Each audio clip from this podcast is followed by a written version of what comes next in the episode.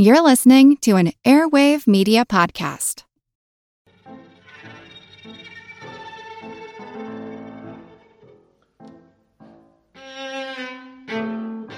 In the opal mining region of South Australia lies the little town of Coober Pedy.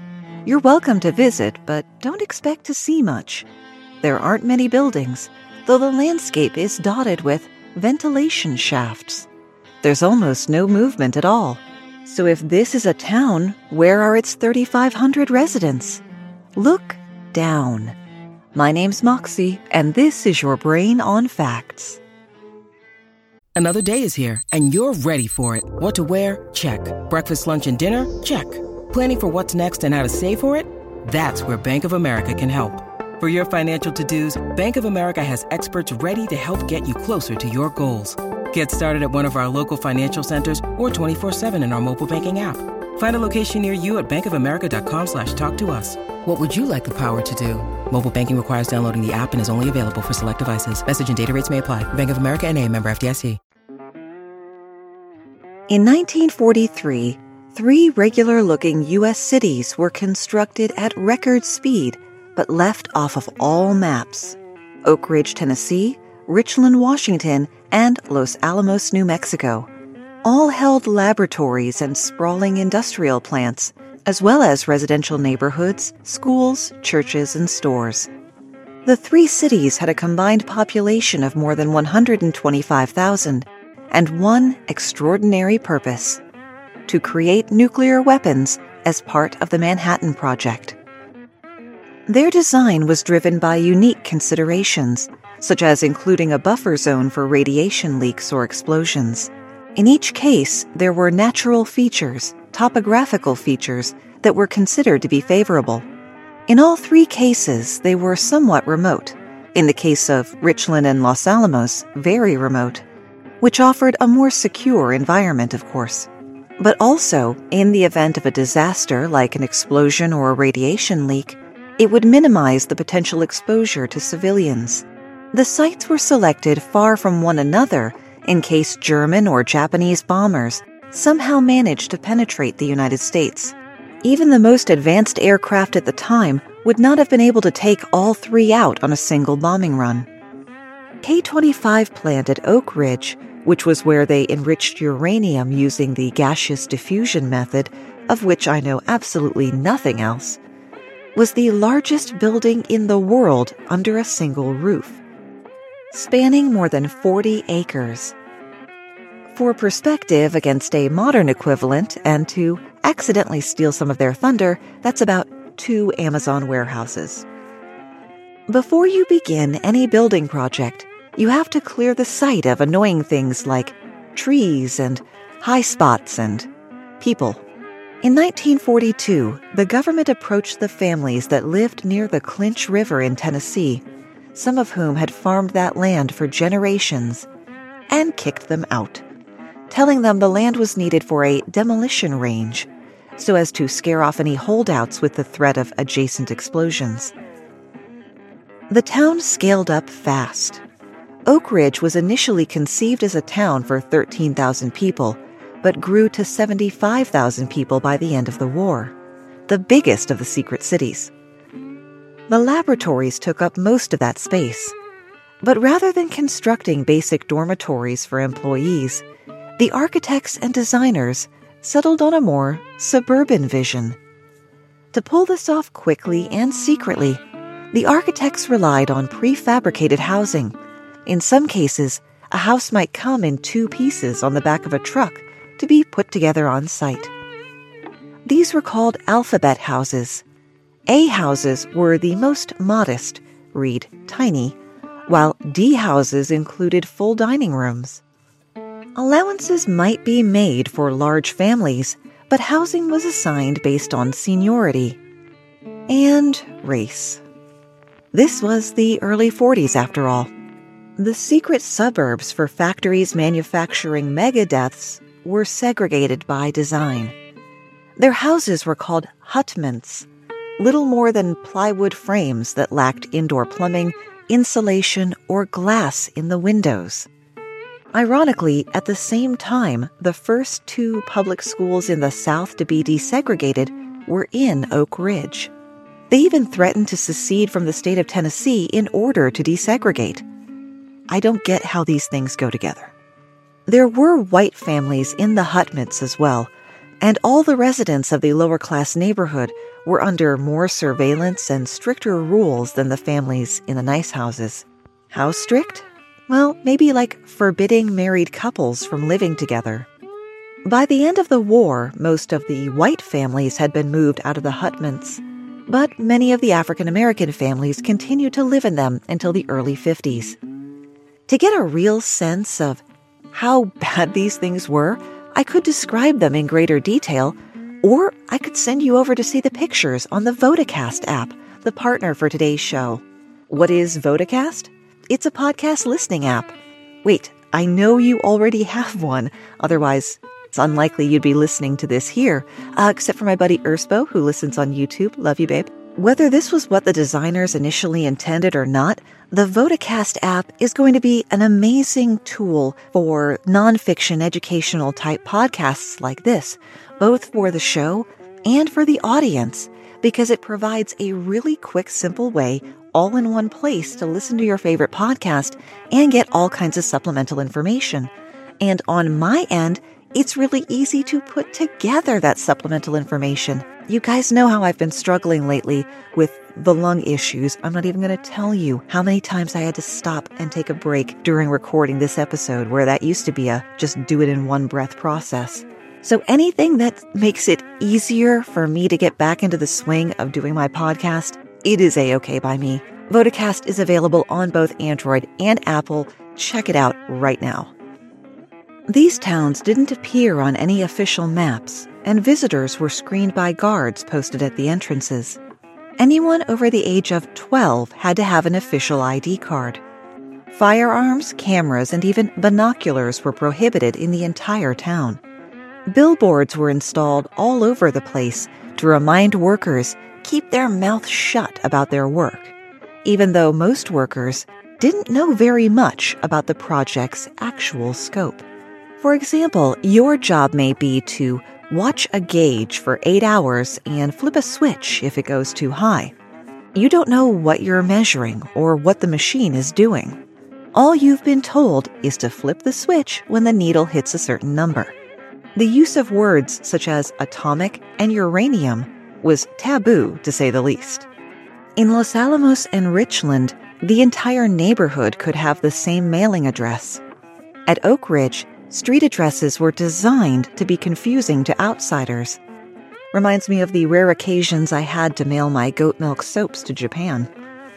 Bus routes might be called X10 or K25, while dorms had such simple names as M1, and there were no signs on the buildings to tell you which one was which. The town was full of such cryptic ciphers, and even the employees didn't know how to decode them all. When the U.S. dropped the atom bomb on Hiroshima, Japan in 1945, the city's secret was out. Many residents celebrated this turning point in the war, but not all.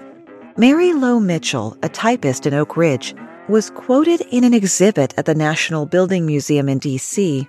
The night that the news broke that the bombs had been dropped, there were joyous occasions in the streets, hugging and kissing and dancing and live music and singing that went on for hours and hours. But it bothered me to know that I, in my very small way, had participated in such a thing. I sat in my dorm room and cried. All three cities remained part of the military industrial complex, continuing to work on nuclear weapons during the Cold War as well as broader scientific research. Today, the facilities at Oak Ridge are heavily involved in renewable energy, minus the barbed wire fence and guard posts. For most of the 20th century, if the US was doing it, so was the USSR. We had closed cities to build nuclear weapons, and so did the Soviet Union. We had three, they had lots. Like a lot, a lot like multiple screens on the Wikipedia list a lot.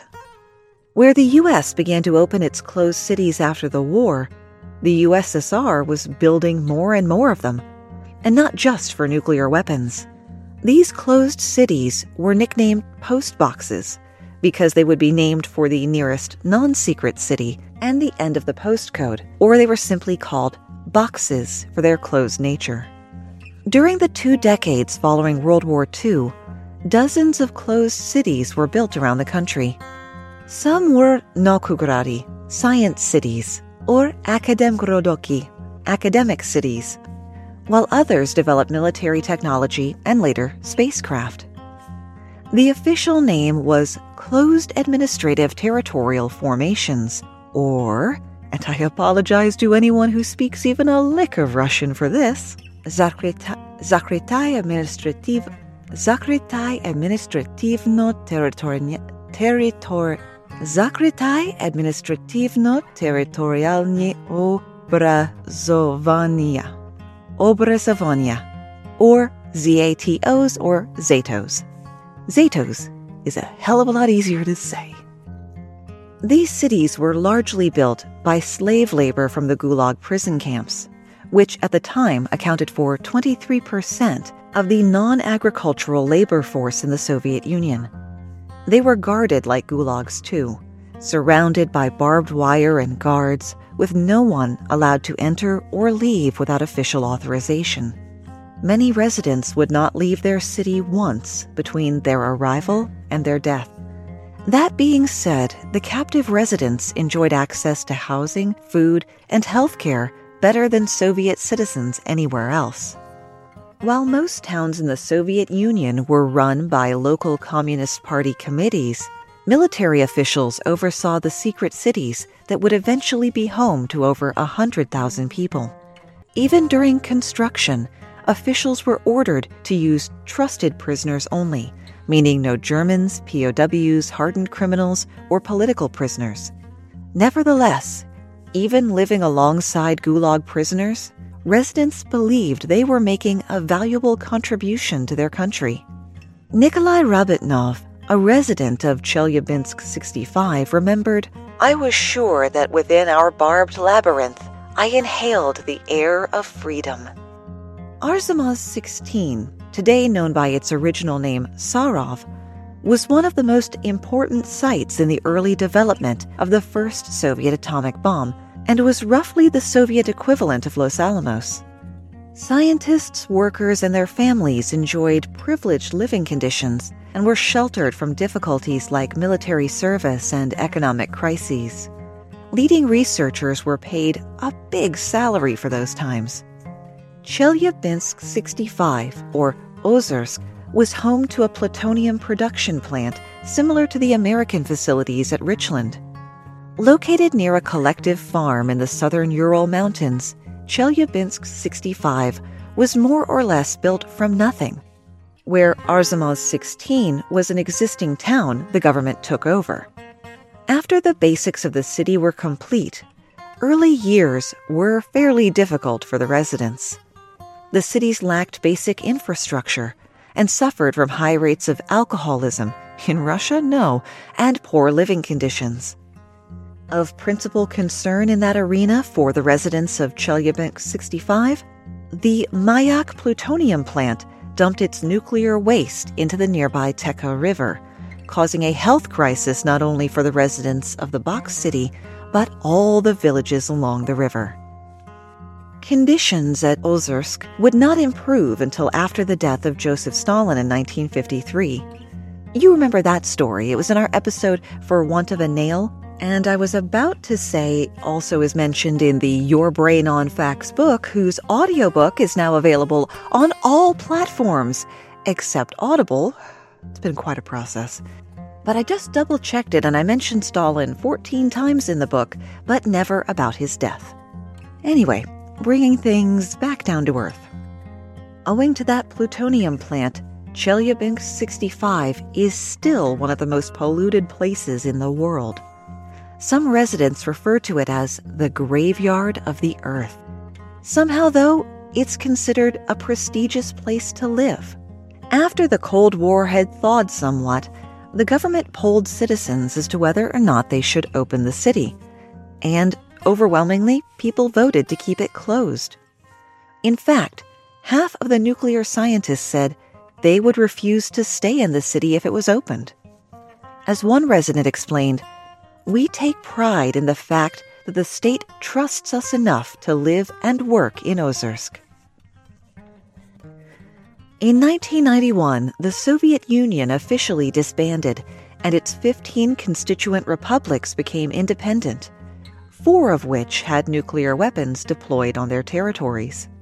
This was of no small concern to the West, as these newly formed nations didn't have the financial or technological means to properly store and safeguard these weapons. With budgets a fraction of what they were in the decades before, the standards of living in the Zatos quickly declined.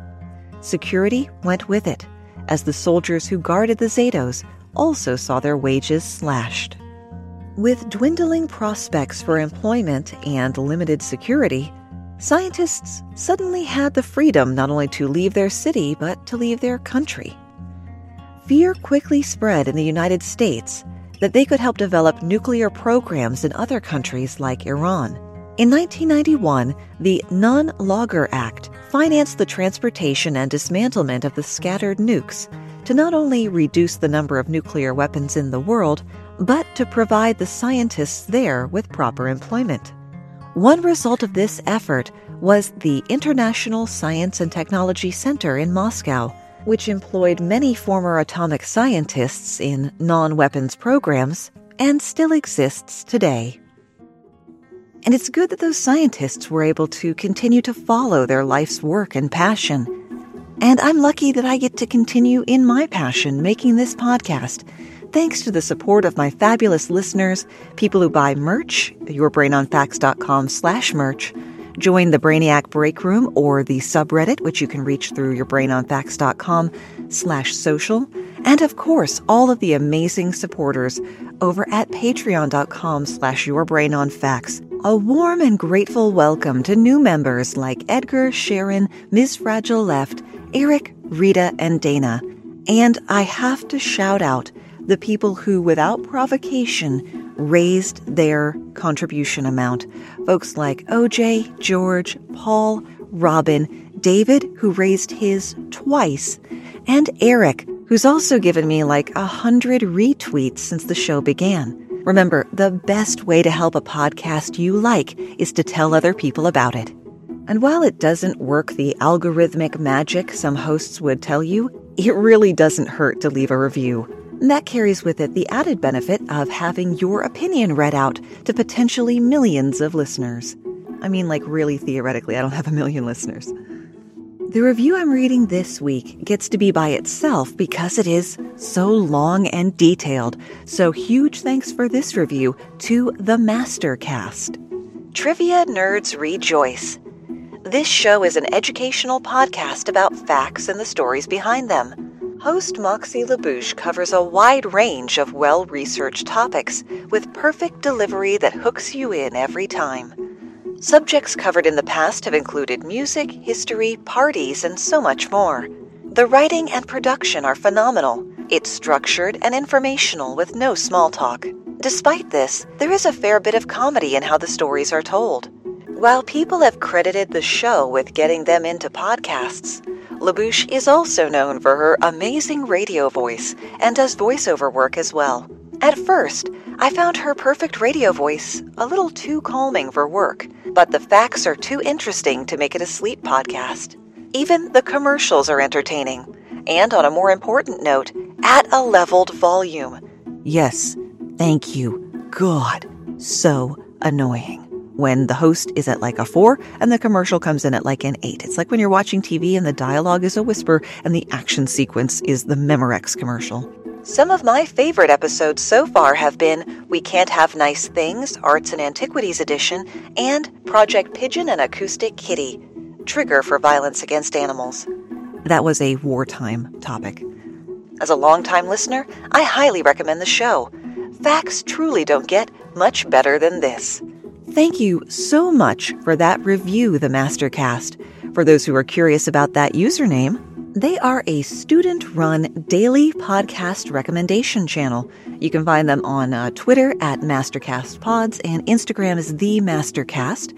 And while you're there, make sure you're following Brain on Facts Pod on Twitter and Your Brain on Facts on Instagram and Facebook. And oh, yeah, I'm on TikTok. It's going to be mostly VO, but you know I can't ever go anywhere without some bonus facts, and that is at Moxie LaBouche.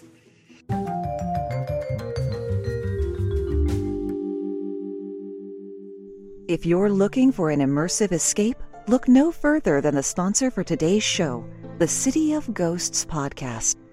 City of Ghosts is an audio drama about wealth, corruption, entrenched power, and the ghosts of New York City.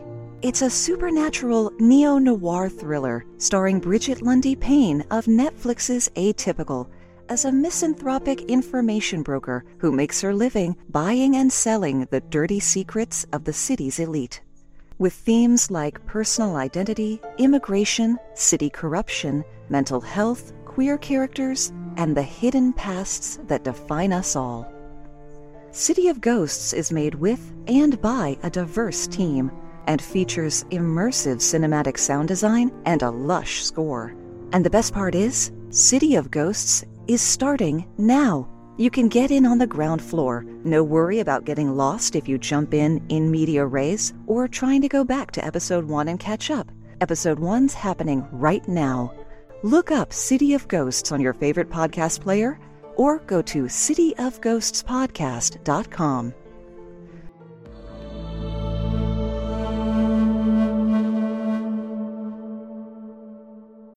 When you need mealtime inspiration, it's worth shopping Kroger, where you'll find over 30,000 mouthwatering choices that excite your inner foodie. And no matter what tasty choice you make, you'll enjoy our everyday low prices, plus extra ways to save, like digital coupons worth over $600 each week. You can also save up to $1 off per gallon at the pump with fuel points. More savings and more inspiring flavors make shopping Kroger worth it every time. Kroger, fresh for everyone. Fuel restrictions apply.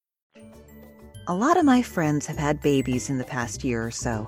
Uh, first children, all of them I've noticed. So I'm definitely going to recommend that they all check out the Healthy Postnatal Body podcast with postnatal expert Peter Lapp. Peter answers all your postnatal health and fitness related questions and does interviews with a wide variety of expert guests. Genuine experts. No goop stuff, okay? Subscribe to the Healthy Postnatal Body podcast on your favorite podcast player. Learn more at healthypostnatalbody.com and be sure to download your free postnatal health guide.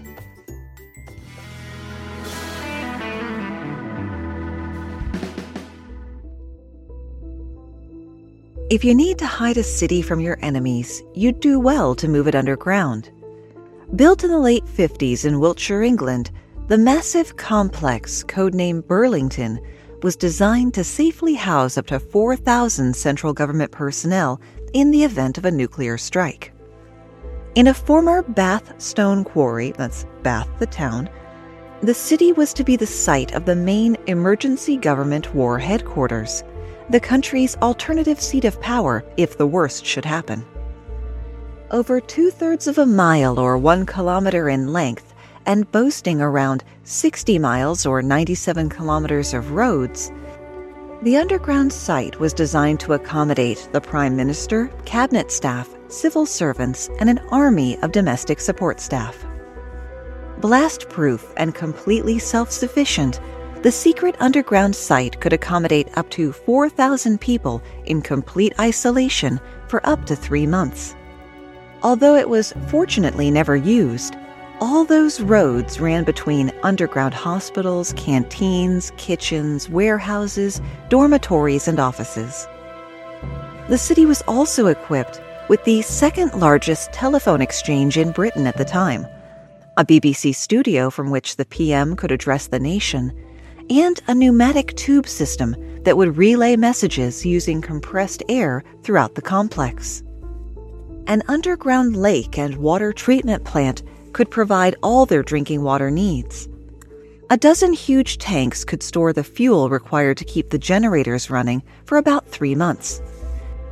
The air in the complex could also be maintained at a comfortable humidity and heated to about 68 degrees Fahrenheit, 20 degrees Celsius. The complex was kept on standby in case of future nuclear threat to the UK until 2005 when the underground reservoir was drained, the supplies removed, the fuel tanks emptied, and the skeleton staff of four dismissed. Some cities were not intended to be secret, but were lost to time, at least until recently. In what's being hailed as a major breakthrough for Maya archaeology, in February 2018, researchers identified the ruins of more than 60,000 buildings hidden for centuries under the jungles of Guatemala. Using LIDAR, or light detecting and ranging, scholars digitally removed the tree canopy from aerial images of the area, revealing the ruins of a sprawling pre Columbian civilization far more complex and interconnected than most Maya specialists had supposed. LIDAR is a lot like sonar or echolocation like bats use, only it's a laser mounted under a helicopter. By calculating the precise distance between the airborne laser and the different points reflecting on the Earth's surface, including the leaves on trees, computers can generate a three dimensional image of what lies beneath. To put the density of the jungle into perspective, archaeologists have been searching the area on foot for years and had not found a single man made feature. LIDAR is revolutionizing archaeology the way the Hubble Space Telescope revolutionized astronomy, said Francisco Estrada Belli, a Tulane University archaeologist and National Geographic explorer. We'll need a hundred years to go through all that data and really understand what we're seeing. The project mapped more than 800 square miles or 2,000 square kilometers of the Maya Biosphere Reserve in northern Guatemala, producing the largest LIDAR dataset ever obtained for archaeological research. The old school held that Mayan civilization existed in scattered city states, but these findings suggest that Central America supported an advanced civilization that at its peak had as many as 14 million citizens around 1200 years ago, comparable to sophisticated cultures like ancient Greece or China. The LIDAR even revealed raised highways connecting urban centers and complex irrigation and agricultural terracing systems. Despite standing for millennia, these sites are in danger from looting and, of course, environmental degradation. Guatemala is losing more than 10% of its forests annually, and habitat loss has accelerated along its border with Mexico as trespassers illegally burn and clear land for agriculture and human settlement. By identifying these sites and helping to understand who these ancient people were, we hope to raise awareness of the value of protecting these places, says Marianne Hernandez, president of the Foundation for Maya Cultural and Natural Heritage.